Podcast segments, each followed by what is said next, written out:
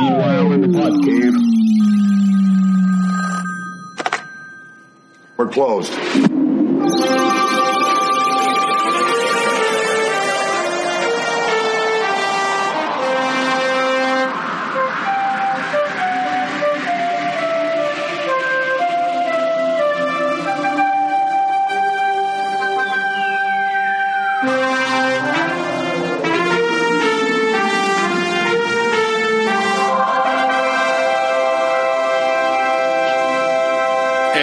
Welcome back to another edition of the Podmen. I'm Brad.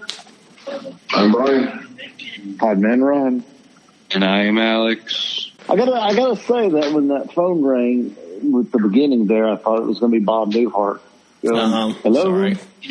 Well, eh, maybe you know what? Maybe you can do a Bob Bob Newhart's uh, many different TV shows for a retro review sometime. I, I will. That would be great. What do you think is your favorite right off the top? Uh, Newhart, of course. Uh, Newhart more so than the Bob Newhart show? Yes, the, the answer is the Bob Newhart show. Yeah, that's what I thought. Or George and Leo. Or Bob, Or Bob. or just Bob when they just gave up. Uh, you know what? Fuck it, just call it Bob this time. Yeah.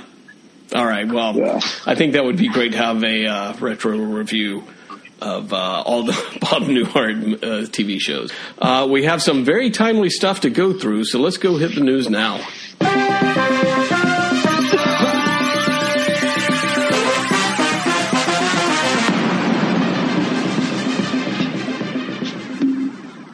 All right, in the news, uh, probably you know what could end up being one of the biggest uh, things to happen in the news world is Scarlett Johansson uh, seemingly suing Disney over over uh, her not so great movie. It seems like, right? What is what is this lawsuit about? Does anybody really know? Yeah, it's about the release on Disney Plus and in theaters because I think her her um, her pay was tied to like the box office numbers. Yeah, yeah. But they she is getting paid for like the Disney Plus, from what I understand. But maybe it's not She's getting paid for the as it could have premiere. She's getting paid for.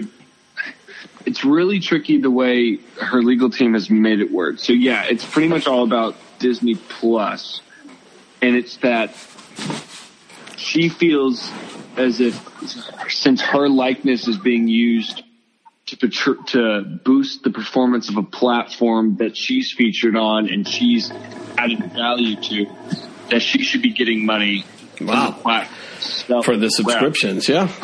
just the subscription.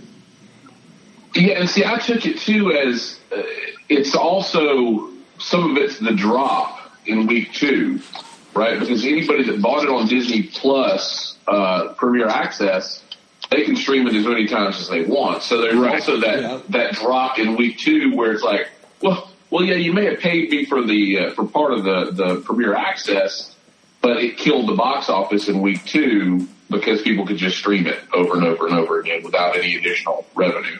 Right. Yeah, but honestly, how many people are streaming it more than once? Well, I don't know. Here's, mean, it here's made- the interesting part. Opening weekend, it made thirty million just in Disney Plus alone. Well, and yeah, Disney, and then it made thirty million at the box office, right? But uh, It made sixty million at the box office. Thirty Well, million. 60, sorry. Yeah. But what I read today was uh, an article, and it was basically saying uh, the the undercurrents of all this is the, there's issues with Bob Chapek, who's the new head of uh, uh, Disney. Yes. And so he came from he was the he was the head of the parks, uh, and he was an engineer, and then he went on to like and and joined the company and, and you know got his business degree and all that kind of stuff. He started as an engineer working in the parks, and what they're basically saying is. A lot of this has to do with he he has no bedside manner he and he does not know how to work with talent. He never worked with talent in the parks. He managed the parks. And so apparently there's a rift between him and Bob Iger, where Iger's basically like, he already stepped in once during COVID, right, to try and patch things up. And now he's like, he's still trying to like back out of the situation. And a lot of it they said was, in the article I read earlier today was, it's, oh, this stuff should have been squashed early on.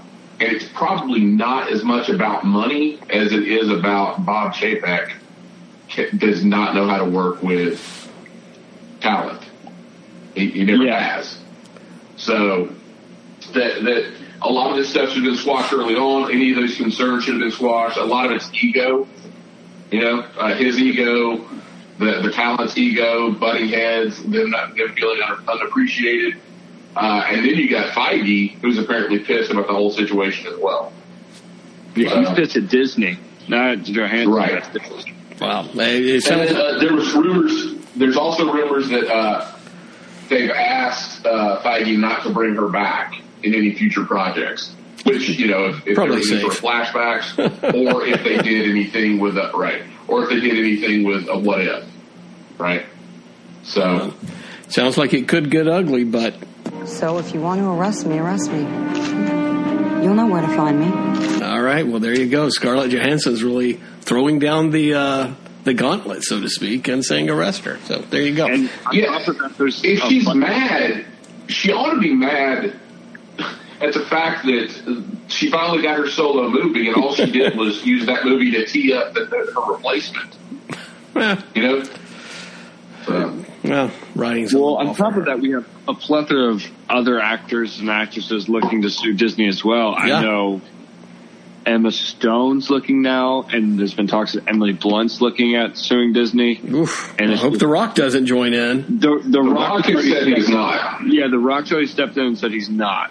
Um, but he's got The that Rock's Moana got class, though. You know, He's, He's got, classy. he's got that Moana money. He's good, but Yeah, but he's also he was the producer, so he's he's not just the star of the movie. He's he's Yeah. production, he produced producer, it. all that kind of stuff. If he wants to get other projects greenlit through Disney, he can't really sue. Yeah, that's that's the thing. That's where he's smart at. He goes, okay, I could lose twenty million dollars here, or ten million dollars here, I don't think- whatever. I don't think he's Or- smart as much as he's or- like, listen, I'm already making a crap ton of money off this movie. No, that's what I'm anyways." saying. I mean, or I could be blackballed by Disney and lose a hundred million dollars in future money. So, I mean, that's where these other people are just stupid. I mean, just I don't think they're No. stupid. I think they're just. I mean, there has to No, come a point. There has to come a point where talent can. I, I agree with you. But you know what? Studio's breaking their contract, then the studio's breaking They their didn't. contract. They didn't break the contract. Just this, this was did. not. That's the reason for the suit is that they broke the contract. Well, Well, I don't know. I she's think proposing that they broke the contract. Yeah. It hasn't gone to court yet. Sure, but I got a feeling it's not. You know, she's gonna lose out in the end because I think they're gonna.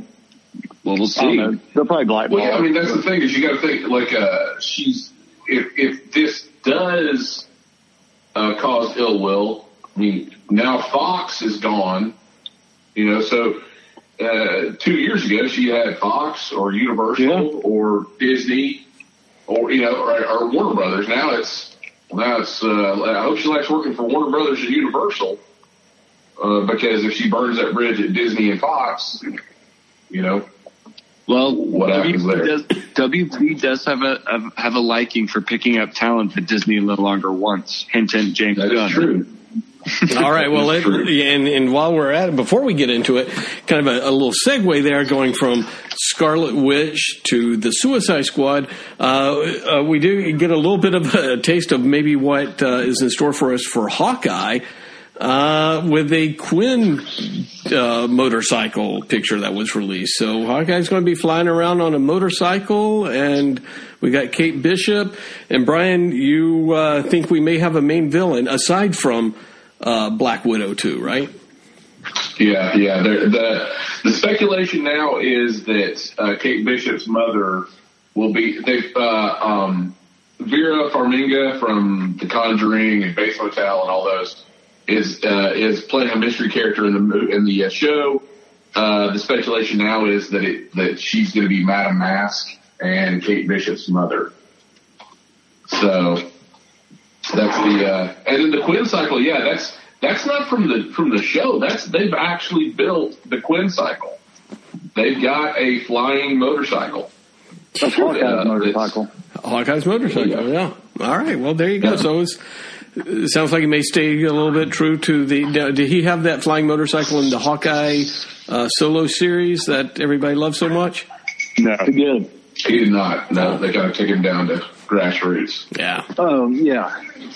yeah. He had it back in the good stuff. the good old days he did in West Coast The Matt Avengers. Fraction, yeah, the Matt Fraction Hawkeye is good stuff.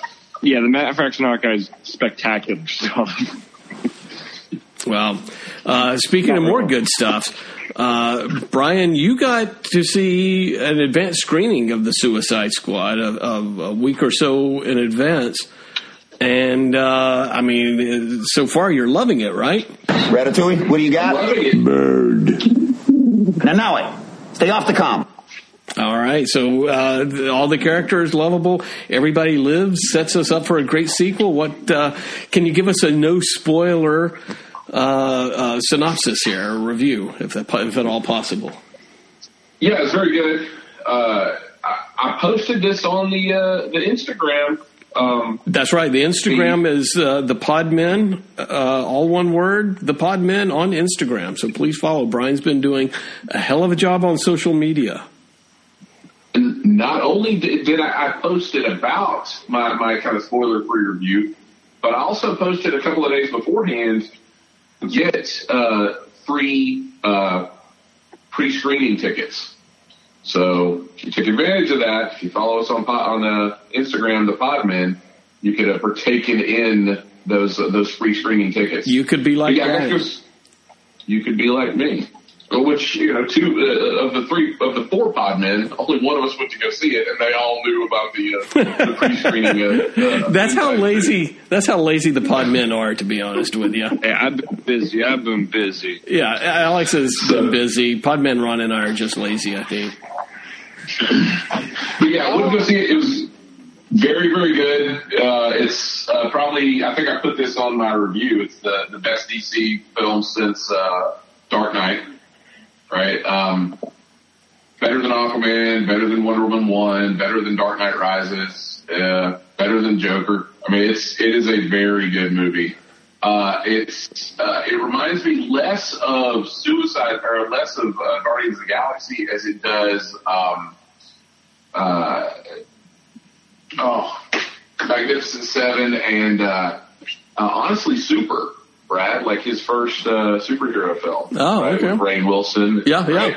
I like so that. there, there's some like kind of heartbreak sort of moments that are like, oh, so, uh, very, very good movie. And, and once you guys see it, uh, the, the thought I've had ever since I watched it is this is what DC needs to be.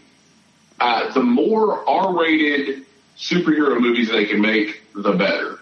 Not because they're just going for the R, just shock for the sake of shock, right?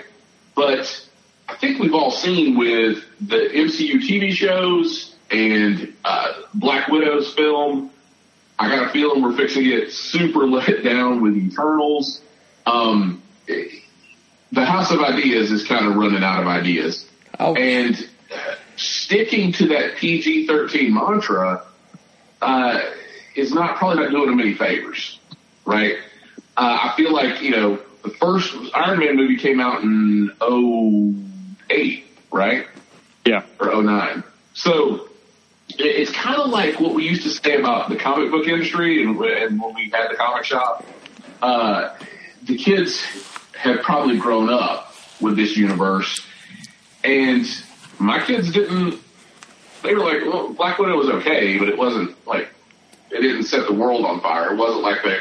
And, and you're kind of getting that same sort of vibe for the, uh, the Disney Plus shows. They're kind of like, well, it's okay, but nothing earth shattering. And I kind of take it back to, you know, in the 2000s we had this where there was a lot of, you know, they kind of pushed back and that we had more action movies that were R rated. But in the 80s, man, like it was, you had R-rated action movies all the time and kids still saw them. Parents still brought them to the theater, but there was that, there was that, you know, taboo of the fact that, you know, I'm, I'm 13 and I got to see an R-rated movie. That was cool, right?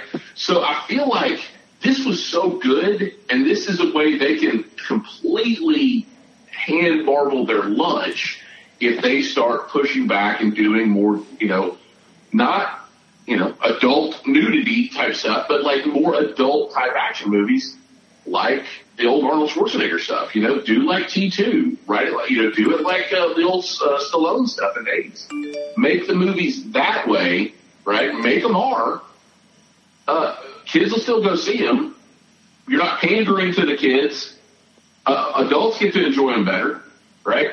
I feel like that's that's a huge opportunity for DC to to pick up market share and kind of reinvent themselves. Stop don't stop trying to compete with Marvel.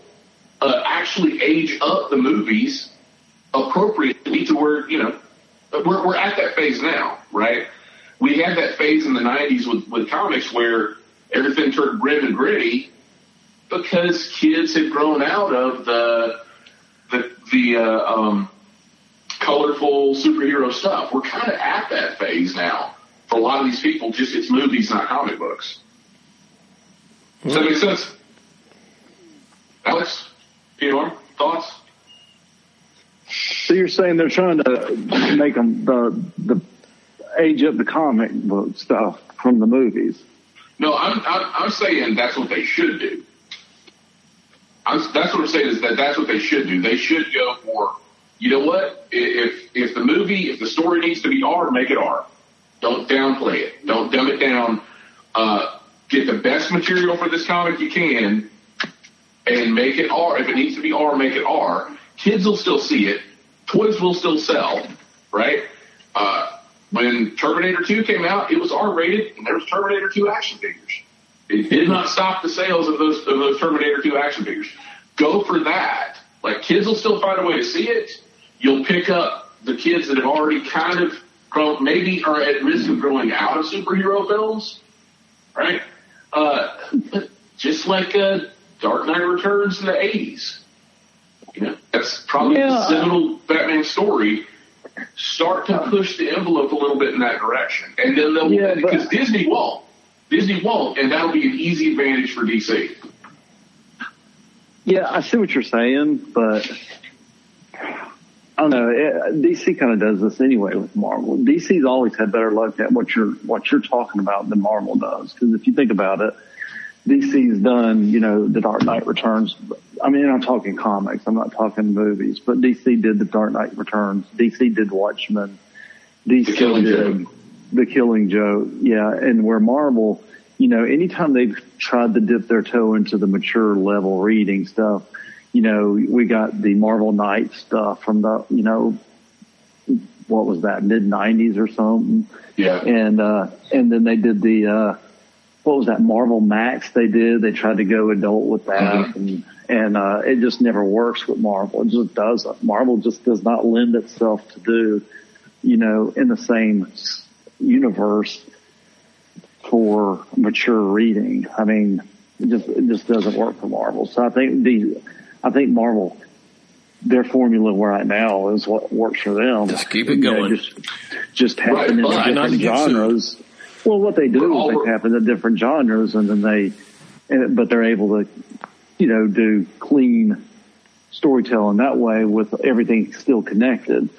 Or DC, I mean, yeah, they can do these R-rated movies and mature telling because their their continuity is not tight at all. It's all over the place. So uh, I just Well, their their stuff their stuff is more of a they're they're never going to get a cohesive universe, and I guess that's okay. I mean, Yeah. at least it, they're not boxed into the same universe. They could tell different type of stories. They, they could tell a dark and gritty Dark Knight story, or they can tell a lighthearted, more upbeat superhero type Batman story. So you know they could do it both ways. or they've got their parts of the universe where they can dabble in both, right? But that's Yeah. my point is, is Marvel is is in a box. They can, they can only go this far left and this far right because they're in that Disney box. DC's not in that box, and when you But I see like this that box. movie, I like that. I like that better. uh, I mean, you I'll be like honest that, with you, you like that box, but the the movies are getting stale. Yeah. The ideas are getting stale. Wow. You and Scarlett Wait. Johansson are really landed into Brian, Disney. Brian always hates on Marvel. You hate on Marvel so much. Yeah, I don't think the I don't think the ideas are stale. I wouldn't. I, I wouldn't go that. Far. Well, far. yeah, I see what I see what he's Marvel. I see what he's talking about with Black Widow because Black Widow was stale, it, not stale, but it was You can say it, boring. was, What, it wasn't as what good. about Eternals? we don't know yet. I What, mean, what we've seen so far of Eternals. okay, Right. but Alex loves but the you know Eternals so far. Let, Okay, let me say, let me say this: a month ago or a month and a half ago, I would have said the same thing about Shang Chi, but this latest trailer, I'm really psyched about Shang Chi. Yeah, I mean, it, and let's also I'm looking forward to that. We're talking about Eternals. First off, that movie's already had test test audiences, and it's already scored really, really high with test audiences. Second Here's off, we've seen, second off, is- second off, we've seen two minutes of the movie, and it honestly looks way different than any Marvel movie we've ever seen. Third off, it's directed by a two movie time director, Chloe Zhao, who in her second movie just won Best Director and Best Picture. And I don't the think any of movie are- was was directed by Ang Lee, who'd won uh, uh, the Oscar the year before. Yeah, but we're but, this is a movie that's already tested and it's already tested high, and we don't know anything about it. Like I'm just nothing. saying. My my point is, Marvel is stuck in a box that DC does not have to uh, is not beholden to. Marvel is stuck in a If rating DC, box. if DC wants to turn the corner, we need more like Suicide Squad and them just saying we're going to do batshit crazy stuff. We are not going to be beholden to a PG-13 rating. We don't care about the box. The box office, kids will find a way to see this movie. We're going to make the best movie, and if, if it needs to be R to make the best movie, make it. But that's where, because here's the thing, Alex. Kids that were 10 when Iron Man came out are going to hit an exhaustion point with Marvel. If it's still, when you, when you get in that, uh, you're in that mid 20s age, you're probably the exception to the rule. Or Right. or in your fifties, Like- you may be exhausted of Marvel, Well, yeah, I'm exactly. exhausted with all of them. right? But that's my point is, is if you want, just like with comic books, you want to age, you age up the story to fit the viewer. So, if you're not, so you need to be able to replace the old viewers, but also make the stories compelling for older, uh, older, uh, viewers as well. At this point, the Avengers are gone, right? I- I- when we get a new Avengers team, it's going to be the DNA is going to be completely different than the Avengers that that you grew up with and my kids grew up with, and that sort of thing. Uh, at some point, some viewers may just go, "Oh, this doesn't matter to me," right? Especially if everything keeps getting cycled through that that PG thirteen lens. Not saying I'm not saying Marvel should start making R-rated movies. I'm not. I'm saying this is an opportunity for DC to pick up market share because they've got better stories that are more mature. Don't try to clone Marvel. Do what you do best. Pick from your library of, of, of titles and storylines that Marvel couldn't even make if they wanted to because they're stuck at PG-13. That's my point. That's their point. All right. Well, hey, keep things moving along, and we do want to mention that because I know that Podman Ron's certainly a big fan of uh, Cobra Kai. That one of its stars, Xolo Marandueno, I think Maranduena, uh, maybe cast as Blue Beetle. Uh, so uh, um, for an HBO Max series, DC. So am, I, am I correct to think that's uh, Miguel? Is that Miguel? yes, I believe That's that's Miguel, Miguel. yeah. Miguel. Uh, so yeah, so that should be good, I guess, right? That's Um, actually a good casting. I- Yeah, it's great casting. yeah, he's a good actor. I really like It's him. not. It's not a series. They're saying it's a Blue Beetle movie. Because remember, DC has, or Warner Brothers has said next year they're going to do some ten, movies, yeah. Ma- or 10 HBO Max films, and the assumption is Batgirl's going to be one and Blue Beetle's going to be another. Um, but man, if it gets me Booster Gold, I, I like Jaime Reyes anyway. But if it gets me Booster Gold, I'm going to be Well, can I can I interject one thing with it? It- And it's kind of goes with what you're just saying, and we're talking about the multiverse now. DC hasn't really, you know, they're they're outside the box. They haven't really pinned themselves down into a multiverse. I mean, into a uh, set A universe verse. continuity. yeah. To me, like Beetle, Blue Beetle, yeah, I would like to see a Blue Beetle movie, but I, this is and, and Batgirl, same thing. This is where you got to start building.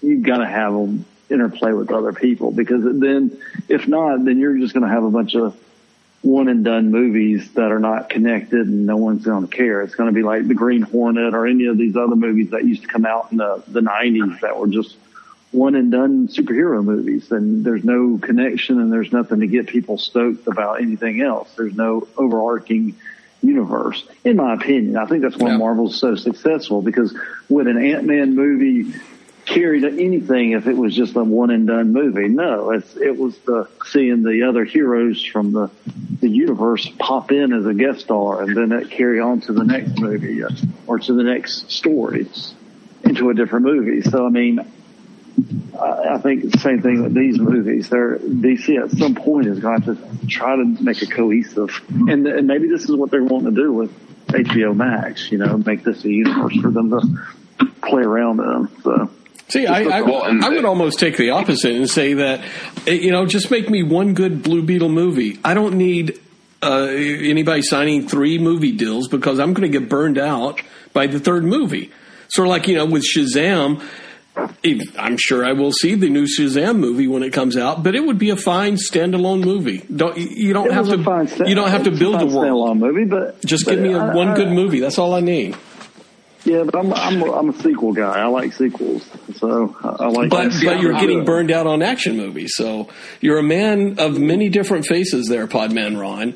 Well, I know. Maybe I'm just. Brad, see see how this see how this fits you because this is what I would do. This is this is my thought process is uh, a little bit of both, little column A, little column B. If we get a blue uh, Blue Beetle movie, it's a one and done movie. You don't have to do a second movie. Now that's now if you want to tease Booster Gold at the end of the movie, Right, right. and kind of pass the baton on to Booster Gold, and then have a blue and gold movie, I'm fine by that.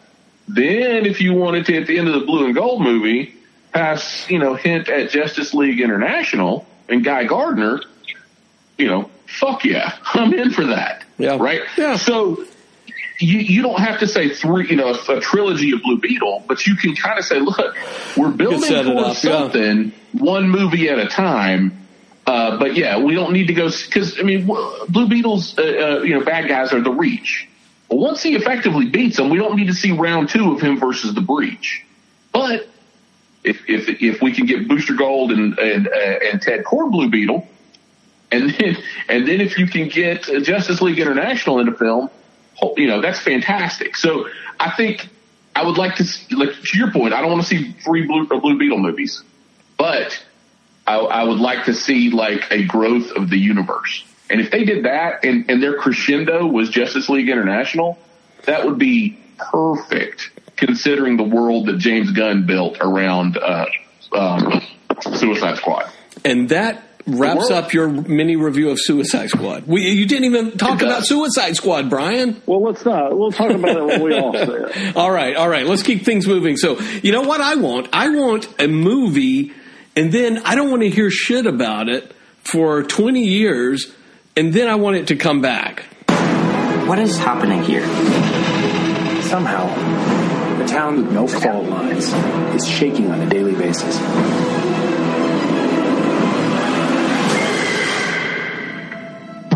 Maybe it's the apocalypse. And it must be the apocalypse because the Ghostbusters are back after 20, 30, 50 years or so. That's the kind of movies build up that I want to have, Brian.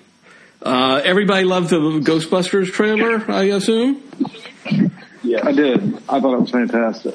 I teared up a little bit. Uh, the only thing I com- kind of complain about it almost, if anything, is like, I'm not sure if this is a comedy. You know, other than I don't the, think it is. And Other I'm than okay the mini. Marshmallow Men, it's like it, it seemed like it was much more of a drama than anything else, which I'm okay with, but a little uh, Because, little let's- switch for me. I mean, but, but truly, Ghostbusters wasn't a knee slapping comedy. I mean, if you think Ghostbusters was a knee slapping comedy, you.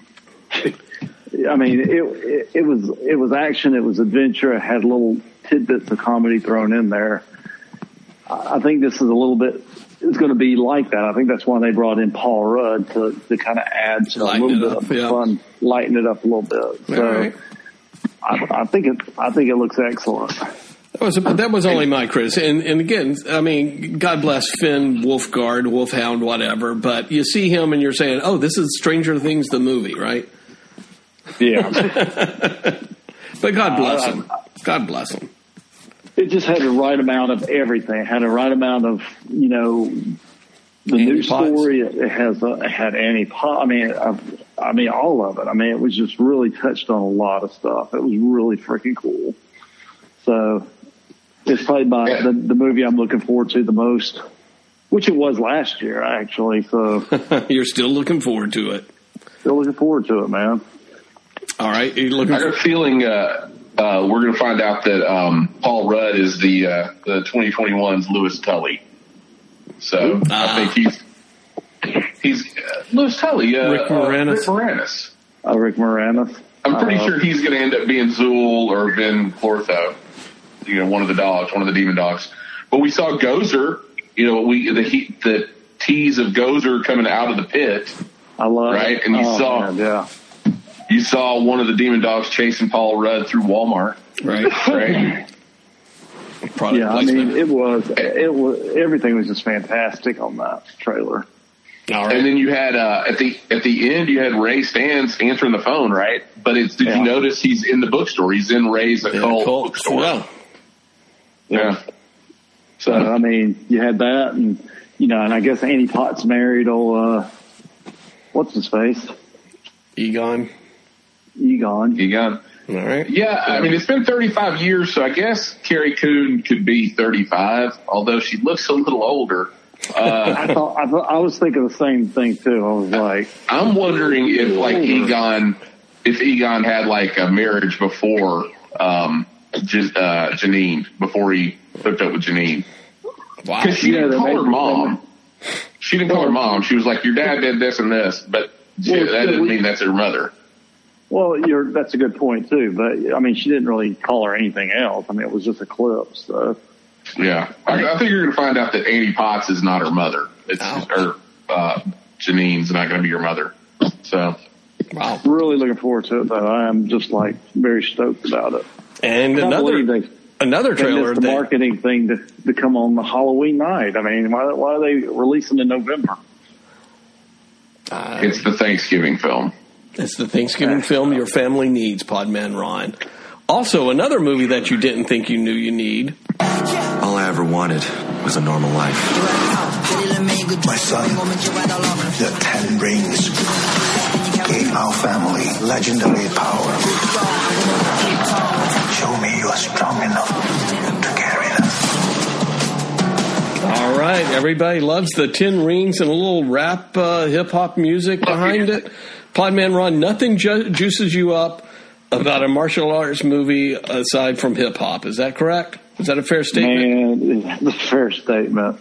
No, I'm really uh, this movie. Like I said earlier in the broadcast here, I was not impressed with the first trailer of this movie, but as the new trailers are more released, and I've seen more, and I'm. Uh, it looks really, really, really good. I'm Have- really looking forward to this. Have movie. you by any chance watched any of Kim's Convenience on Netflix to get a uh, a little taste of our uh, star here, Shang Chi?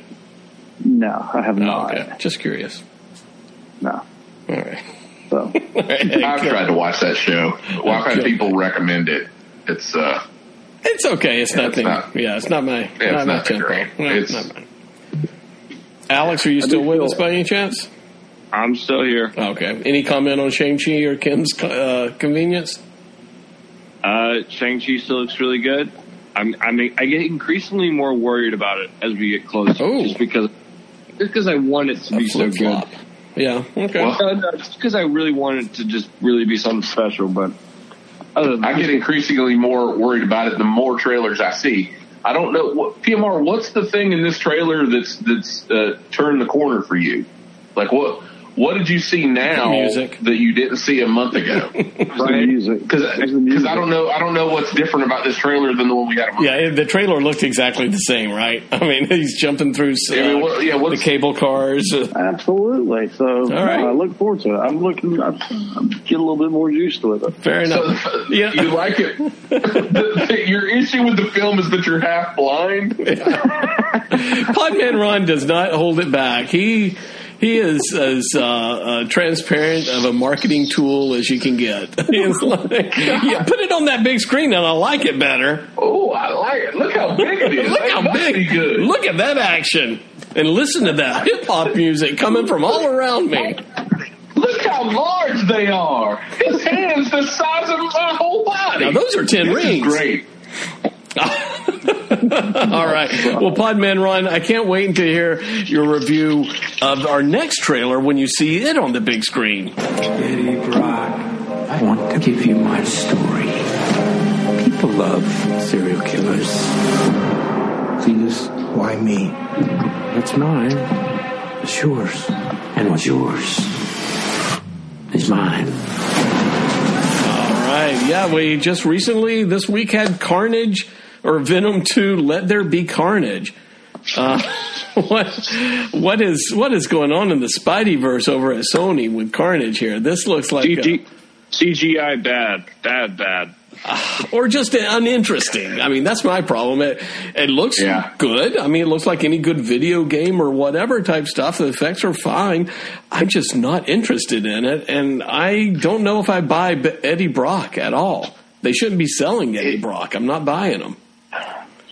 It seems like the superhero movies. I think I said this for the first Venom. It feels like it should have come out in the '90s. Yeah, This feels right. like like Spawn the movie. You know, uh, I don't know. The, my problem is with with Venom is I've I- I've never been a big Venom fan as pertains to Venom as being an anti-hero. I always like Venom as the bad guy. The few years that he was truly a bad guy. But the other thing is, and I know you all are going to disagree with me, Uh-oh. but I've never been a big I've never been a big fan of Tom Hardy. Just, Yeah. I've he to me he's never been in anything that I was like, oh my god, that's the best. Or you just was haven't seen him anything that you would. No, I, I, to me, he's he's a forgettable person in the- these movies. He does not stand out. to me. I mean, Nah, I- see- I guess- I think it's the character, Okay. though. Again, I think it's Eddie Brock. It's the character. Yeah. no, Yeah, it's not Tom Hardy. Here, here's mm-hmm. here's the thing. definitely eh, Tom It- Hardy. he's no, it's really not. Generic white guy. Yeah. So you need to watch something like that's maybe off your beaten path. There's a reason why Tom Hardy keeps getting cast and stuff because he's he is a really good actor. The problem is you only watch an action movie, so it's like, well, I don't get it. If you would go watch something like Peaky Blinders, Peaky Blinders. which is a fantastic, fantastic show, and he plays like, uh, like uh, the head of like the Jewish crime family, and he is fantastic. He's unbel- he is a very good actor. He's a very good actor. The problem is he does his best stuff in, in, in things that you would not watch. So he get he you know everybody loves him in Peaky Blinders. They cast him in this, but then they they're like, well, we really just need you to be kind of like generic superhero A, and he doesn't get to do the stuff that that everybody likes him for anyway. It is not. Trust me, it is not Tom Hardy. Tom Hardy is fantastic. Uh, I don't know if we're gonna uh, we're gonna convince him of that. I'm trying. I'm looking yeah, through. yeah, yeah, I don't. I'm looking through his resume really- right now. Yeah, give me some. I mean, I've seen several things he's been in, and there's not one thing that I went, "Oh my god, yeah, I Tom think- Hardy is great." No, Was his big thing Bronson? But where people were like, "Holy shit, where did this kid come from?" Did anybody see Bronson? no, it was Star Trek. That's, That's right. That's where they were like, "This kid's got it." it was I- Star, what movie? Which one was that one? Insurrection Trek, uh, or no, the last one that Next Generation did. Nemesis. Nemesis? Nemesis. Yes, Nemesis. Yeah, that was where Yeah. everybody he really turned some heads as a uh, Yeah, deformed The young- clone of Luc Picard. yeah, that's right. Maybe that's where it's, it's just not sitting well from. You're like, fuck this Luc Picard ripoff. No, I it's hate him. just terrible. That movie, that that whole first Venom was just like. Brian, hit agree. the, Brian just- hit the nail on the head when he describes it as a '90s superhero movie. I mean, that's what it. That's what it was. I mean, It's what it was, what it is. and that's and that's not a good thing. No, not, not, not in the 2020s. Not, well, we'll see how it goes. Again, it looks very, very uninteresting, but uh, yeah. Uh, I'm sure it will find an audience somewhere or another. Uh, let's go over to. I know we've got a lot more things to talk about here. Let's go to the movies real quick.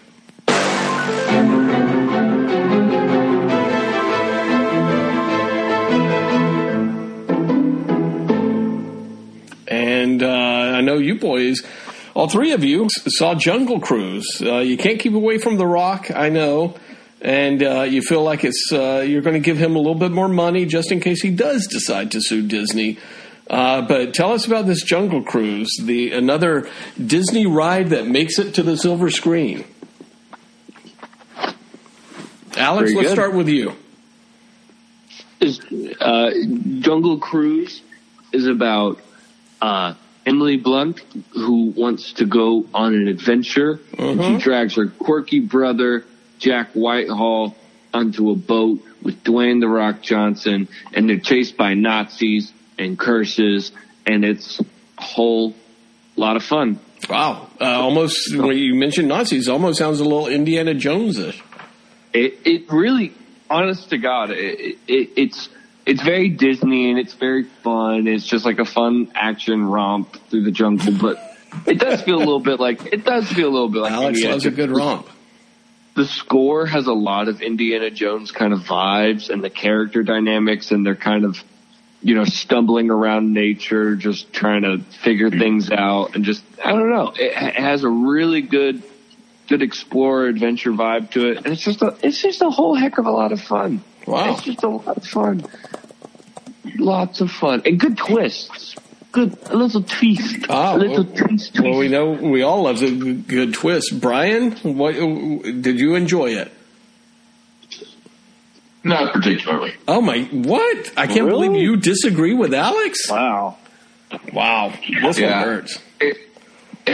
Well, the issue, the the things I liked best about it was was honestly kind of the goofiness, like uh, the the jokes from like the Jungle Cruise. I enjoyed those because they they Yeah. pulled those jokes straight from the from the ride. The uh, I mean, there was the problem is it's, sigh. it's it's Pirates it's Pirates of the Caribbean. It's it's ver- almost verbatim the very first Pirates of the Caribbean movie. Like, uh, so if you've if you've seen Pirates of the Caribbean, uh, you know, imagine some jungle around it, and then you've seen this movie. There's little difference in in the two plots in the two stories. E- even like the big twist is kind of the thing that Johnny Depp did at the end of Pirates of the Caribbean, the first movie. Like it's, uh, I don't know, I don't know. Wow. It, uh, Okay, so It was did, fine. fine, but My kids enjoyed it. It was made for. It wasn't made for me. yeah. You know, um, uh, I'll support The Rock. I want him to get paid for as many things as he can possibly get paid for. Uh, if I had gone to see this myself, I would have felt Chip. Podman Ron, I'm saving you for the last because you are the biggest rock fan.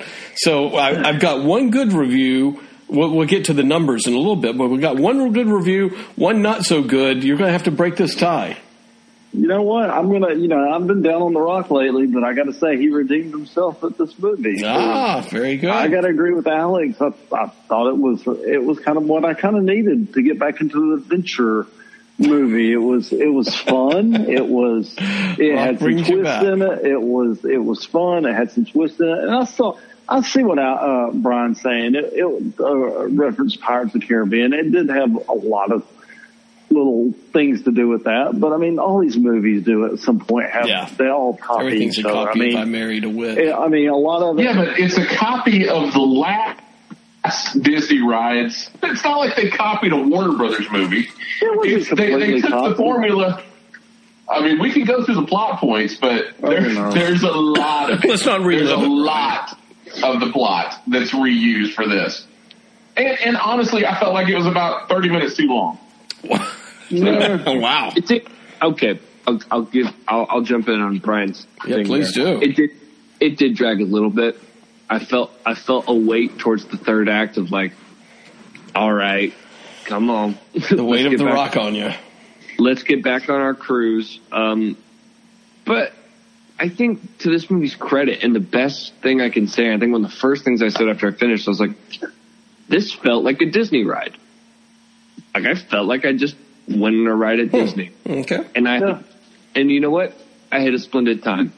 I felt like I, I got the class. I, I could like smell the ride almost. It was like, you know, I can just feel. Smell the rock. Uh, just, the comedy writes itself, out. Smell Alex. the rock. I can feel the heat and I can feel Okay. little blisters spraying. right. Okay. You're getting a little bit too romantic about the, the Jungle Cruise there, kid.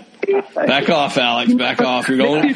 You know. I can smell the sweat off of the uh, pit of Yeah, the and Alex, you know when you go to one extreme like this, you know it just pushes Brian to the other corner of the ring.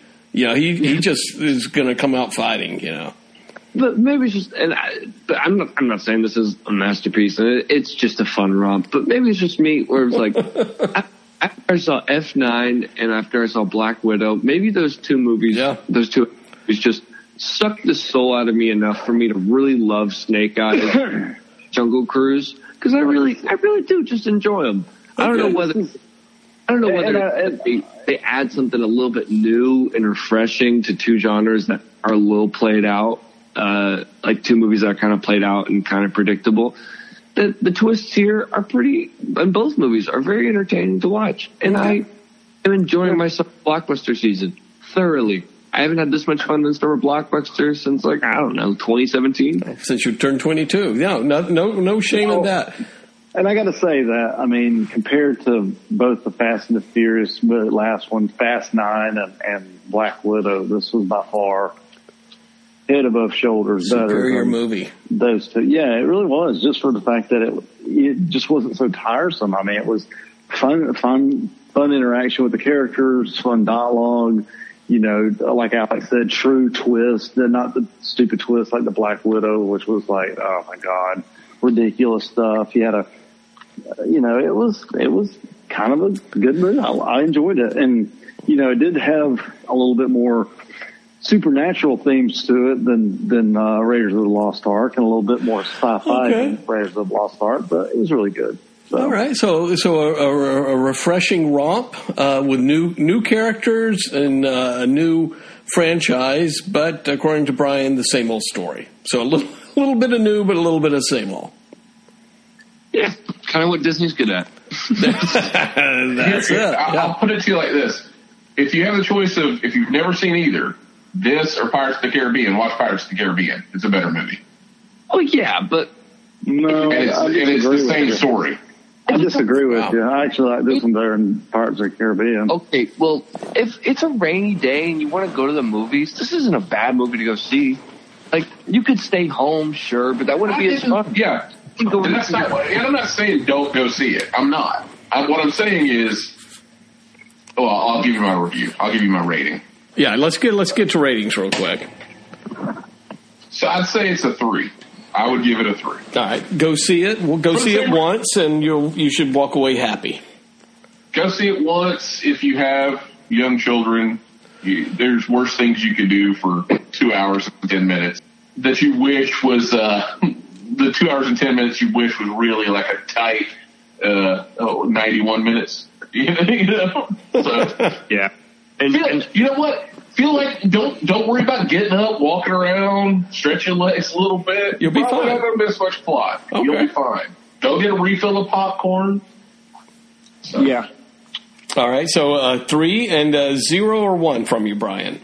Binary. I, mean, I I guess I've got to give it a one because I'm I'm telling people to see it. All right. So, Put it Alex? two, and I, it's a one. Um, it, hmm. Okay. I said three and one, Alex. Three and one. I know, but I was thinking about Black Widow. I gave it a two, and I gave, man, I still give it a one to see. Uh, Um, I guess I don't. Okay, skip to PMR. Skip to PMR. I'm thinking. I'm thinking. All right, PMR. Alex is Alex is still thinking about the heat and the sweat from the rock and has confused him. I think uh, it, it confuses him like uh, yeah, I, I don't know what. Uh, PMR, what do you think about it? What kind of rating? Uh, I'd give it a four. Wow. And I'd, I'd give it a four and a one, but uh, I'd give it a four because I think this is a movie that once it does come on TV and is shown, like, you know, a dozen times on FX every other Saturday. Yeah, you'll watch it. Yeah, it'll be on, and I'll have it in the background. It's one of those movies that you can just play in the background, and you know, you'll get your attention here and there. It's, So some a decent some rewatchability and enjoyment out. Yeah, I think so. Okay. I absolutely, absolutely. All right, Alex. Here's, here's my conflict in reviewing this movie. Wow. I, I, Because, well, I disagree. Well, well, I disagree with Brian and how he reviews it. yeah, obviously. I, I also have the exact. I would give it a three. Wow, this is weird. But I would give it a three out of mainly a place of enjoyment. Because, like, I think to what PMR just said, I wouldn't give a movie a four because I could turn it on the background and just use it as background noise. That automatically goes to show it's really not that engaging, and it's kind of No, it's not. That's not what I'm talking about. It's, not that. It's, it, it goes to show that I could actually watch it again if I wanted to, and I wouldn't. if you wanted to. You but you said you'd turn on the background. Yeah, while you're Like, vacuuming. yeah, absolutely. Where you could, you While you're vacuuming the nerdatorium, you'll have you it. could go back, you could go back to it every twenty minutes, and it's like now I think about it, it's like, well, I enjoyed it, and I would say go see it. Yeah, I wouldn't. I wouldn't sit down and be like, I don't really want to watch Jungle Cruise today again. No, so I'm gonna give it a three, but I'll still give it a one, and I think the one here matters more. That I really do think you should go see it. Uh, it's just a fun movie, especially a good summer movie. Uh, yeah, You know, we probably. You know what, Brad? I'm changing mine to a five then. Yeah, I love it. Because, because you know, I think this movie, they both got shit on something that actually it's a decent movie. Five. I'm not shit talking. I'm not shit talking. Five is not a decent movie. Five is like the best movie you could have Fuck you, Citizen Kane. The Jungle Book is in the house. I can smell it.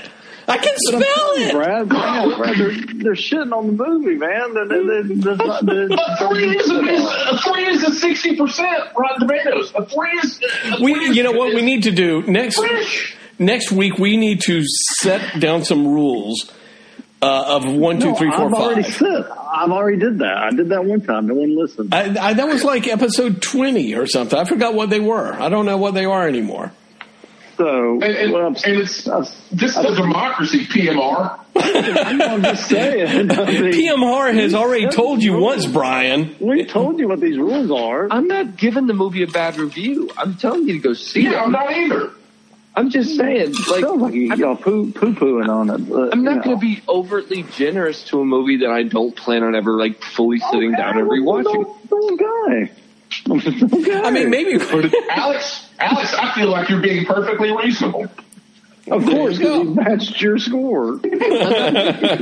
For one, I'm not being absolute. I, I'm thinking it over and being generous. Yes, you're being very, very. And you know what that is? That's a sign. That's a sign of maturity, Alex. That's right. But it's just I think it's still a five out of five. Fuck everyone who says different. Let, let me. Uh, Well, a, a zero should change this up. a zero should be you you you don't you never want to see it again. You regret seeing it, right? That's a one. That's, That's a one. Okay, that's one. I'm sorry. A two a would one. be you saw it. A two is two is. I would. A two is. You saw it. There might have You been can go something see it. interesting, but you didn't. Really You can see it, but I wouldn't recommend it. But you can go ahead and see it. Gotcha. A three you- is you can take it or leave it. Three is I take it or leave it. but know. three and two sound an awful lot alike. You can see it, but I don't three and two- recommend. it. You know what? I got these things. I've got these things written down. I will. I Can you please I will, I will find. Yes, I will find it. put that on our Instagram. No one listens to it. Yeah, I will. I'll put them on our Instagram. All right. So That's Hey, fine. Brad, like not to change the subject, but I always, Please do. anytime we mention the, the nerdatorium, I get, I would love to be in the room when PMR takes that vacuum out to the nerdatorium. I got. I got a With his. Doctor Strange cape. PMR puts his Doctor Strange cape on, grabs the shark vacuum cleaner, and says, I'm going to go outside to watch Jungle Cruise. Leave me alone for two hours and ten minutes. Y'all, y'all, y'all, y'all, y'all, y'all. Jungle Cruise is a good movie. I may or may not see Jungle Cruise, so you've convinced Well, me of see, that. Way to go, guys! Way to go, guys! All right, Brad, Did you think there was a chance Brad was going to watch that movie anyway? Yes, Brad, did you, it could have Brad, did you see Snake Eyes? no. Are you crazy? No. I don't give no. I, I mean, so let me. Uh, here's my the way I'll define it. When it comes on cable or Disney Plus or whatever for free, and I don't have to pay extra, I will watch Jungle Cruise. I would not watch Snake Eyes, even if I had it for free. So that's that's about how I'm going to define it. So yes, eventually I will see Jungle Cruise. I think everybody's. Uh, Until next time. Oh, what? I think everybody's general consensus with Snake Eyes is it makes a good action movie, but not t- not a good GI Joe movie. I I think so. I have no desire to see it. But you know what? Going back to my original point, uh, all I want is one good movie. And the Podmen had an assignment on the streaming wheel to watch what I think is one hell of a good movie, and I'm reminded about it. uh, The Wrestler. Uh, Podman Ron, you did not watch this. I did not. Alex, you didn't even know you were supposed to watch this. I, I completely forgot. Brian, Even though you were present on the podcast when it was determined. and Yeah, we- and I think I emailed or I texted about it. Probably. Yeah. But there seemed to be some confusion about whether the Podman included Alex, so that's kind of sweet, I guess. He didn't know if it included him. Uh, so we can, uh, Brian. I know you watched it, and I know you've seen it before. Uh, Yep. Should we just wait until the these two catch up? Because I kind of f- want, want to force them to watch it if they've never seen it. We can't let them off the hook. I don't think. Yeah, me and you are the two that have seen it before. I want to force them to watch it. Yeah. All right. All right. Well, I think that's uh, that's what we need to do. We'll skip the streaming will, uh, unless we want to make Podman Ron watch an extra movie here. But then it feels like we have to make Pod, uh, Alex watch one. I would- Yeah, exactly. But if we, you guys want got to watch this fantastic movie. we will. movie. We'll we'll watch it next week. All right. We'll be ready next week. I, I can only hope so. Um, all right, so that that's it. We got no TV shows to talk about quite yet. Uh, again, uh, Ted Lasso. We can talk about that a little bit later. And, Well, we got we got uh, Superman and Lois. uh, well, uh, Brian, you put that down in the what you're looking at. Oh, I guess that's true. We got to stick to the we got to stick to the script here. Uh, and Brian, speaking of sticking to scripts, uh, I, I know you do have a little retro review for us.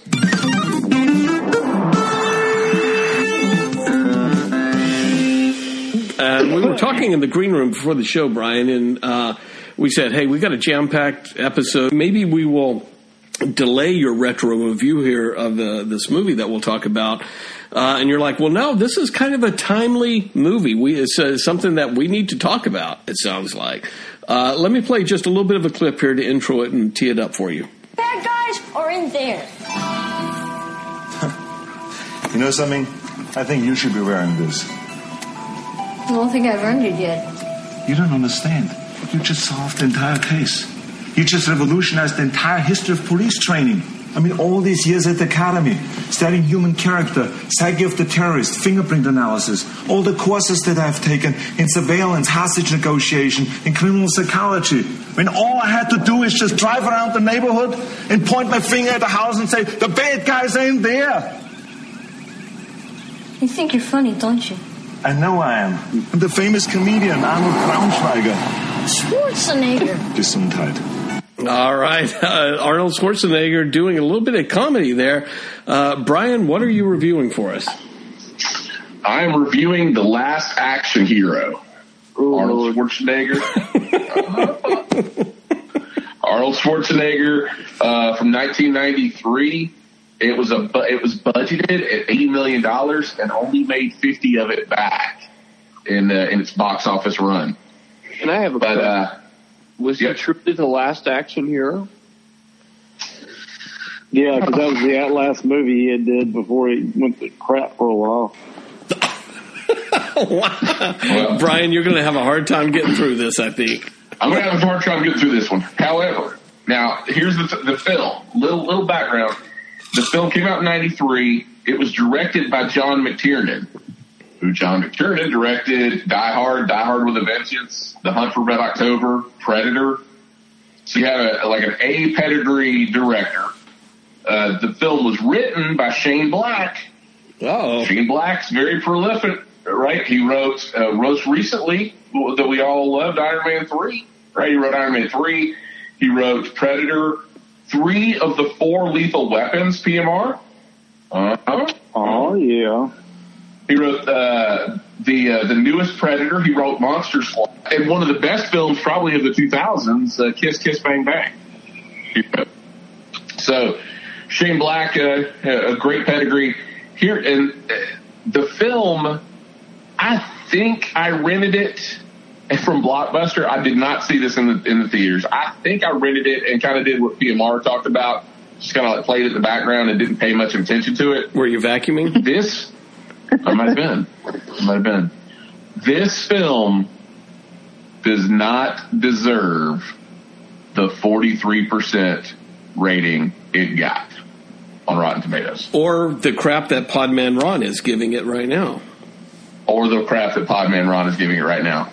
It deserves worse. Am I right? No, no, no, no, no. no, Am no. I right, people? What's the deal with this last action? I challenge, I challenge PMR to watch this movie. He's got to watch not the enjoy- wrestler first, though. and not enjoy it. Oh no! Simple. You had to add that, part, Brian. No, you got to listen to me. Like the we live in a world where we just had 10 Fast and the Furious films. This movie from 1993 essentially is making fun of every one of the stupid Fast and the Furious tropes that we've had in the last 10 movies. There are so many like classic like scenes that they spoof in this. The whole premise of the film is the kid loves action movies and Jack Slater is a character that Arnold Schwarzenegger plays in the movies, and so he's going to go see Jack Slater 4, and he gets a magic ticket and gets pulled into the movie, right? And so there's lots of inside jokes about Schwarzenegger. They go into a blockbuster to so he can prove to him that they're in a movie, and, and when he shows him the T2 poster, it's Sylvester Stallone starred in it, not not Arnold Schwarzenegger. Uh, there's lot there's there's some really funny stuff in this movie. I watched it with the twins, uh, my 12 year olds, and they were literally rolling. It is, it is very good. I'm not, I, I'm not, I'm skipping good. It's very good and Wow. very topical, uh, considering if you watch it through the lens that we watched all of these Fast and the Furious films and then watch this, you will enjoy this movie.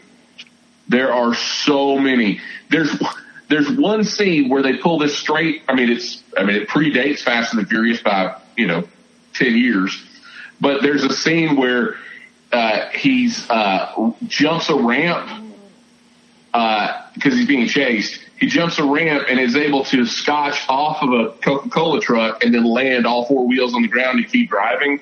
And the guy he's chasing him does, you see in the background, they don't even address it. You see in the background, the guy behind him hits the ramp and shoots about 40 feet in the air and hits the ground and explodes. So the, the whole lot, just the same thing as like Vin Diesel falling on, uh, uh or, uh, John Cena falling on Vin Diesel's hood and, and, and being safe from the, from falling off a speeding truck. It is, there's one part where a guy, uh, gets, uh, gets, uh, knocked off and he, and he busts through the, the windshield of a ice cream truck and the ice cream truck just explodes. It's, oh, it is very, very good. If you, if you want to watch something like, uh, and even if paying half attention to it, if you want to watch a good film, this movie is great because it, and the thing is, people didn't get it because it was the way it was promoted, right? The last action hero. They didn't get it, and I don't think the the the the, uh, the advertisements were trying to tee it up like, well, you know, this is Terminator Two. You know, it was right after Terminator Two. Um, no, it's it's a spoof. It's an action comedy. Uh, it's very very good. And where where uh, where did you watch this at? Did it on um, streaming service or? It was on stream service. Oh, was it on? Oh crap! I think it was on Max, um, but maybe not. Okay, so somewhere where Podman Ron could experience it. Yes. I was gonna say I, I, I have about five streaming services. All right. Well, uh, have you ever seen it, Podman Ron? Or do I you did re- long do you remember ago. it? Uh, not very well, I don't believe. Alex? Yeah, it's on HBO Max. Alex, Last Action Hero? Um, I'm going to pass. Oh, okay. So, you, but you've never seen it? No, no, no, no, no, no, no. Okay. Uh, well, I do. I, I will agree with Brian. I haven't seen it in a long time, but I do agree with Brian that it is. I mean, it's just making fun of action action movies um, in general and everything. So kind of kind of uh, a little bit of comedic spin for uh, Schwarzenegger there. But uh, Brian, what what else can you do to convince these guys to watch it? I don't know. Like uh, I- I'm telling you, you need to watch it. PMR. You need to sit down and watch it, and just go into it completely open minded, and just take it for what it what it is. Uh, pay attention to lots of stuff happening in the background. Like it, it is a very good film and very topical. Uh, it, it uh, a lot of people, a lot of reviewers said this too when I was like researching and stuff. Like, man, it's so good. They were like, yeah, it holds up really well. Like, uh, it, it, it's a completely underappreciated film. So, All right. Well, I'll put it on the background on something and see if I like it. give it a solid, like, sit, give it a solid 30 to 40 minutes. Yeah, let You it will- sink in. You'll by the t- it. by- once you get to that point, you you've got the vibe of the movie, and you'll and and the whole thing will uh, will be a pleasant experience. It'll make you fall in love with the genre all over again. Hopefully. I don't know. I don't know about that. All right. Well, I, I will. Uh, I will. Uh, I'll agree with Brian. This was this was a good movie. I haven't seen it in a while, but I will trust that it has held up well. Uh, I do remember Tom Noon playing the uh, the uh, hatchet killer guy. I always liked him and everything. But yeah, I think the the one that uh, that got the kids. Well, the part where Art Carney's in the movie too, and uh, there's uh, the reason why Jack Slater's going after these is because they killed they killed his his favorite second cousin, and it's played by Art Carney. But like when uh, oh, when they kill Art Carney, Art Carney. when, if that's so not he goes for you. yeah. When when he go, he's only in there as a cameo. When he goes and he's you know they've beaten up his his, his you know Art Carney, his second favorite uh, cousin, like beating him to a pulp, and he's like tied to a chair, and and uh, Jack Slater walks in and and like Art Carney tells him something and dies, and he he's got like these the this uh, these cards pinned to his chest, and he picks the cards up and he looks at them and it says five, and he flips it. And the next card says four, right? And he flips it. And the next one says three, and he flips it. And it says two. And then he goes, "Run! It's a bomb!" like, so it's not a timer. They gave him a card that they gave him cards that counted down from five to one. And the, when the when he when he flipped the last card, the bomb blew up. Oh my god! It's good stuff. I think you'll, you'll it's enjoy it. Pop. Good stick. It's very good. So. All right. Any other uh, any other retro reviews? Anybody else? I don't think I. I don't think I have anything. No. I was gonna, I was going to mention this, Brad, because we talked about it last week briefly. Uh, you know, uh, I kind of said uh, that you can kind of take Untouchables and Oh, oh, yeah, um, yeah. Tombstone, Yeah. right? Tombstone, and kind of put them in the uh, the sort of uh, faux history, Yeah, fictional history. Yeah. Yeah, like a fi- like a fictional trilogy. And I was like, I, I was there's, and you said what was the third movie? Yeah. I thought about this before, and it, it stumped me. Uh, the third movie's The Patriot with uh, Mel Gibson. Yeah, Oh, that's yeah. pretty good. That's a good I thought. liked it. Yeah. Right. So the Tombstone, Untouchables, and The Patriot. That's, I like that. That's a good. You, you need to uh, package that up and sell DVDs. The the fictional historic trilogy. Yep. Which the Patriot, the guy, the the guy that's a Patriot, uh, like they've said that he's an amalgam of several characters from like, you know, like Swamp Fox, like uh, Francis Marion. He's based on Francis Marion. He's based on somebody else. He's based on this other guy. So he's just an amalgam of different Right, the, right. different people. But uh, but yeah, yeah. So Tombstone, The Untouchables, and The Patriot. That's that's a good triple There feature go. right there. Triple feature right there. Did uh, speaking of which, I, I do want to get to uh, Superman Lois, but uh, Podman Ron, did you? I think Alex, you- did either one of you ever watch uh, America the uh, uh, the motion picture? No, No, I still did didn't watch that. Okay, all right. Well, that's fair enough. You've been busy. I Podman have Ron's been. been busy. He ain't got no time for these you know, TV Ain't shows, got no time for that. All that crap. movies. Yeah, he's catching up on Bosch and everything. Catching up on Vacuuming movies. and watching watching movies he's seen multiple times in the background. Exactly. exactly. Exactly. Well, at least he's uh, you know looking at something. What you looking at? Uh, Brian, uh, again, I, I'm, I'm going to hold my uh, Ted Lasso and bring uh, Schmigadoon for after the end of the season. Uh, but something that you are not holding on to, which is, I think, maybe close to the end of the season, Superman and Lois. You've either got a renewed love for this show, or maybe the love never died. It's a renewed love. So I watched the first three episodes, uh, maybe four, and then it went on hiatus. It went on like a lengthy hiatus, like a six or eight week hiatus. And uh, so I just it just kind of like backlogged on me. Uh, and so uh, the boys and I were sitting there and uh, said, "Well, let's you know looking for something to watch." I was like, "Well, let's get caught up on small on uh, Superman and Lois." And the first four episodes were really heavily about them reintegrating back in Smallville, and and it, there were a lot about the kids, about Jonathan and Jordan, and like the teenage stuff. And it was it was a little it was a little too Dawson's Creek for me in the first four episodes. And uh, episode five, they completely changed up the the uh, the focus of the show. Uh, the the kids are there; they, they get a good amount of screen time, but the Superman story and the Lois story really picks up uh, with them. And then Morgan Edge is in Smallville doing something, and you don't know what he's doing. But in the first episode of the series, we saw that there was a guy in an armored suit, um, and the and the the the AI calls him, you know, Mr. Luthor, right? And that was a swerve. That was a complete swerve. And when you when you realize what the swerve was, I was like, holy shit, that's really cool. Uh, there's there's a lot of this that they pulled from uh, like Reign of the Supermen and post Death of Superman stories, right? But And because Alex, Still you- is in it and, and other folks. yeah. So the the big revelation is uh, that wasn't Luthor; it was John Henry Irons. And the reason the suit's calling him Luthor is because he stole one of Luthor's power suits and never reprogrammed the AI.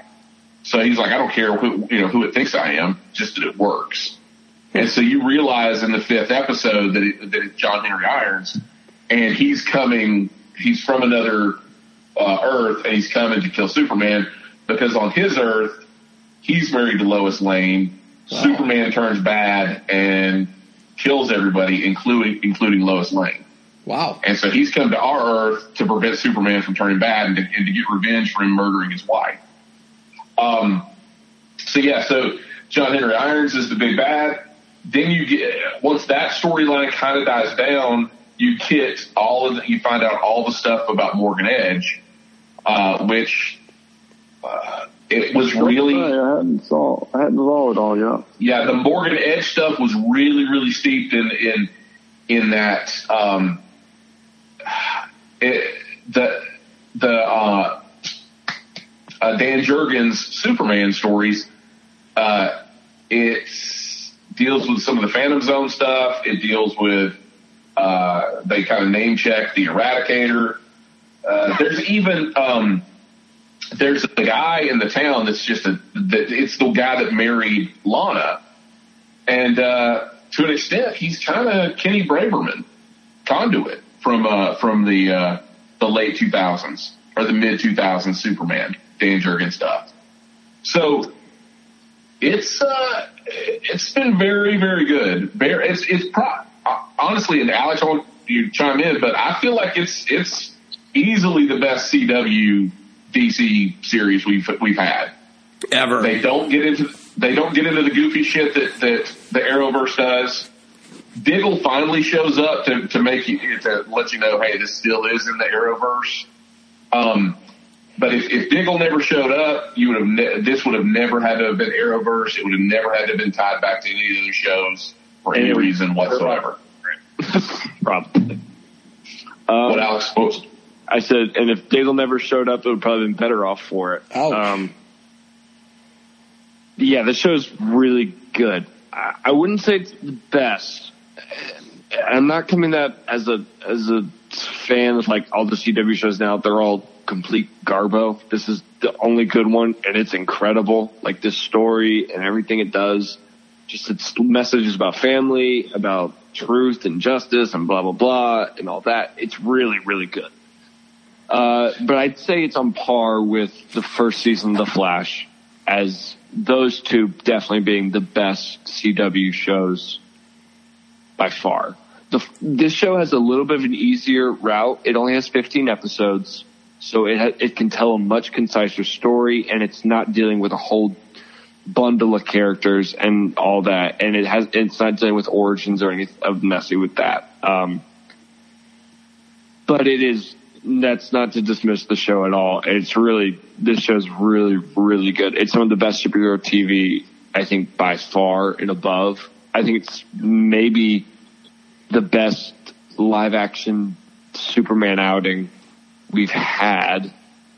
I may I may go that far to say that. Um, it's really good and it's refreshing and it's new and it, it brings a new light to this character without being like a Man of Steel and dismissing whether you like it or not, dismissing the core beliefs of said character. Um, yeah, it's really strong.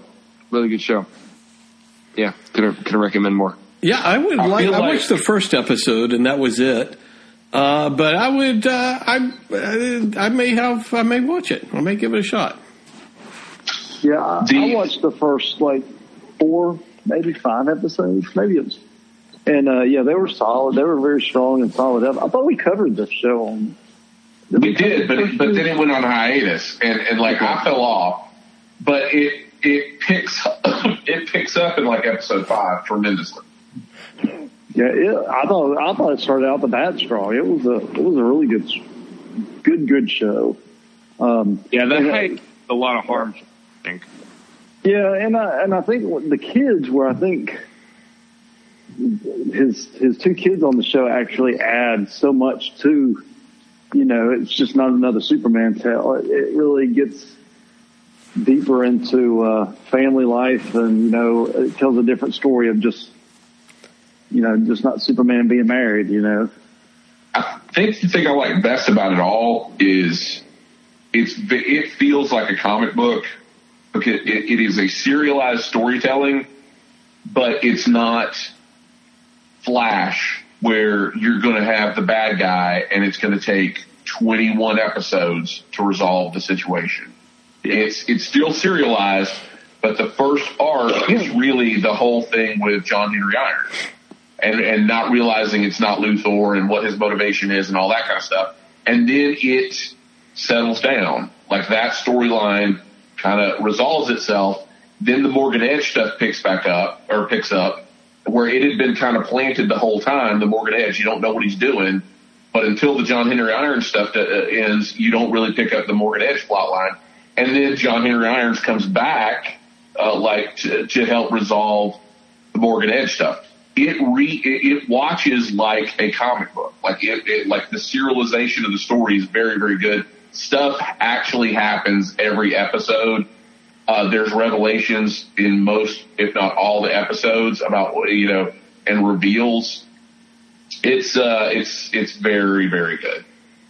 It's very very good. All right, you, you talked me into it. I mean, I, I will try to commit myself to it. It's an hour show, though, right? Because that's kind of that goes over my half hour policy. No, no, no. It's I think most episodes come in at like 42 minutes. All right, all right. I'll try. I'll, I'll, I'll try to extend my policy of only watching thirty minute shows to since this one's so special. You can stream all of them on the CW app, All right, download the CW app, stream it, which is free. All right, I love me free stuff. Uh, Podman Ron, are you looking at anything other than a clean floor? Nope. All right. Just uh, just the the sunshine and happiness right now. So. Wow. Sunshine and happiness at 11 o'clock at night. Happiness. Are you on the other side of the world? Where? I am. No, no, no. What? No, just uh, You were looking haven't at had time to sunshine. watch. Just haven't uh, had time to really watch anything this week. So That's I'll, I'll catch up with some stuff next week. All right. Alex, I have we, some stuff in the pipeline. All right. We, we and of course Suicide Squad, uh, the Suicide Squad. Alex, we know you've been busy. Have you had time just to check out uh, a book, a song, what, anything? I, I, I- I am actually reading a book right now. Ooh. Funny you mentioned. Uh, I started. I was watching an interview with Quentin Tarantino, and he was out um, promoting his uh, not the novelization of Once Upon a Time in Hollywood. Which went back and did a whole novelization of, and he always talked about how he really wanted to get into novels after his film career. And I was like, you know what? I'll go pick it up. It was only like seven, eight dollars. I was like, yeah, All right. And I'm about a hundred or so pages in, and man, I didn't think Quentin Tarantino's style of kind of just, you know, his mindless conversation that just is really character focused and really building out the minds and feelings of our characters would work in a book because, you know, that thing you think that would drag the pacing down and be a slog. But the intricate details of how he words things and just the specificity he goes into that really layers in when our characters start making choices, why they're making those choices is really, really good. And it translates fantastically into this novelization. And it, it, if you didn't like Once Upon a Time in Hollywood when you saw it in the theaters, I really recommend you read this book. It's, it's phenom- it's fucking great. It's so good. Um, I'm having a ball reading it and hopefully it keeps that way. I'm only like a, qu- a third of the way in, but I'm really loving it. I right. could not say nicer things. It's really good. Very good. All right. Loving some Quentin Tarantino books there. And I also watched The Social Network for like the sixth time. And if you haven't seen it, go watch Social Network. I never saw it. Speaking of books, Brad, this is a tidbit. Uh, I uh, the kids have been watching uh, on Netflix Jurassic Park Camp Cretaceous, Uh-huh. which uh, it follows the Jurassic World. You know, it's after uh, the Indominus Rex gets loose. These kids get left on the island when they evacuate. Um, and so apparently it's it's it's supposed to tie back into Dominion or whatever. You don't know what happened to them when the when the volcano went off, so I guess they're gonna have to reconcile that. But the kids kind gonna watch it. It's one of those where I'm I'm in the room, you know, uh, when they're watching it. But but there was something really cool on the uh, season three now. Um, and speaking of a book, uh, it uh, there's a part where they're talking about. I think they're supposed to be going to like John Hammond's office or something. There's some MacGuffin they need to get out of John Hammond's office. And uh, she goes, uh, one of the kids goes, uh, the guy that got eaten? And they're like, what are you talking about? And she goes, yeah, yeah, yeah. He, he broke his ankle and got eaten by a bunch of compies. And they're like, what? That never happened. Where'd you hear that? And she goes, oh, I guess I read it somewhere. Which I enjoyed the hell out of that comment. I thought because that's the way he dies in the books. Ah, okay. In, in Jurassic Park, the original book, John Hammond, at the end of the movie, when everybody else is safe, he, he's walking and he stumbles, breaks his ankle, rolls down a hill, and he that's how the, the, the book ends, is he's eaten alive by compies. and so the fact that you've got a, a, a Y7 TV show, right, that references the, the, the Michael Crichton book from, uh, you know, from 1989 and actually talks about the real way John Hammond died. It was, it was pretty, it was a pretty great, like a nod, or not even nod, like a pretty big, a pretty great Easter Little Easter egg. Uh, nice. yeah, yeah. She's like, uh, yeah, yeah, he broke his ankle and got eaten by compies. And I was like, where did you hear that? Oh, I guess I read it somewhere. I was like, So is, is this show a car, is this show a cartoon? it's a cartoon, yeah. It's a cartoon on Netflix. But they reference the uh, the way. Uh, and Alex, have you read Jurassic Park the book? I haven't read the book yet. No. You should probably read it because it is vastly different. I mean, the, the the plot beats are a lot the same, but the the story is vastly different from the movie. and what's interesting is from like a Hollywood perspective, you realize how much Spielberg changed the story to to kind of hit traditional movie tropes, uh, but really kind of abandon the source material. Uh, for one thing, uh, the lawyer in the book is the hero. It's not Alan Grant. It's not Ian Malcolm. The lawyer who got eaten on the toilet is the hero from like the whole first movie for the whole first book. Uh, but he's a lawyer, so the joke is he's he's a shyster. Let's kill him in, in, in a humiliating way. But yeah, you should read uh, Jurassic Park. It's a very good book When's the, and very next different than the coming film. out? When's the next movie? Uh. Twenty. Uh, it's next year, I believe, 2022. Okay. Dinosaurs are going to have fur. So Feathers, you Should, uh, mean? Furs, feathers? feathers. Feathers. Uh, Uh, whatever. Brad, did you say you never watched Social Network? No, I have not. I have not. What? It didn't really hold any interest for me.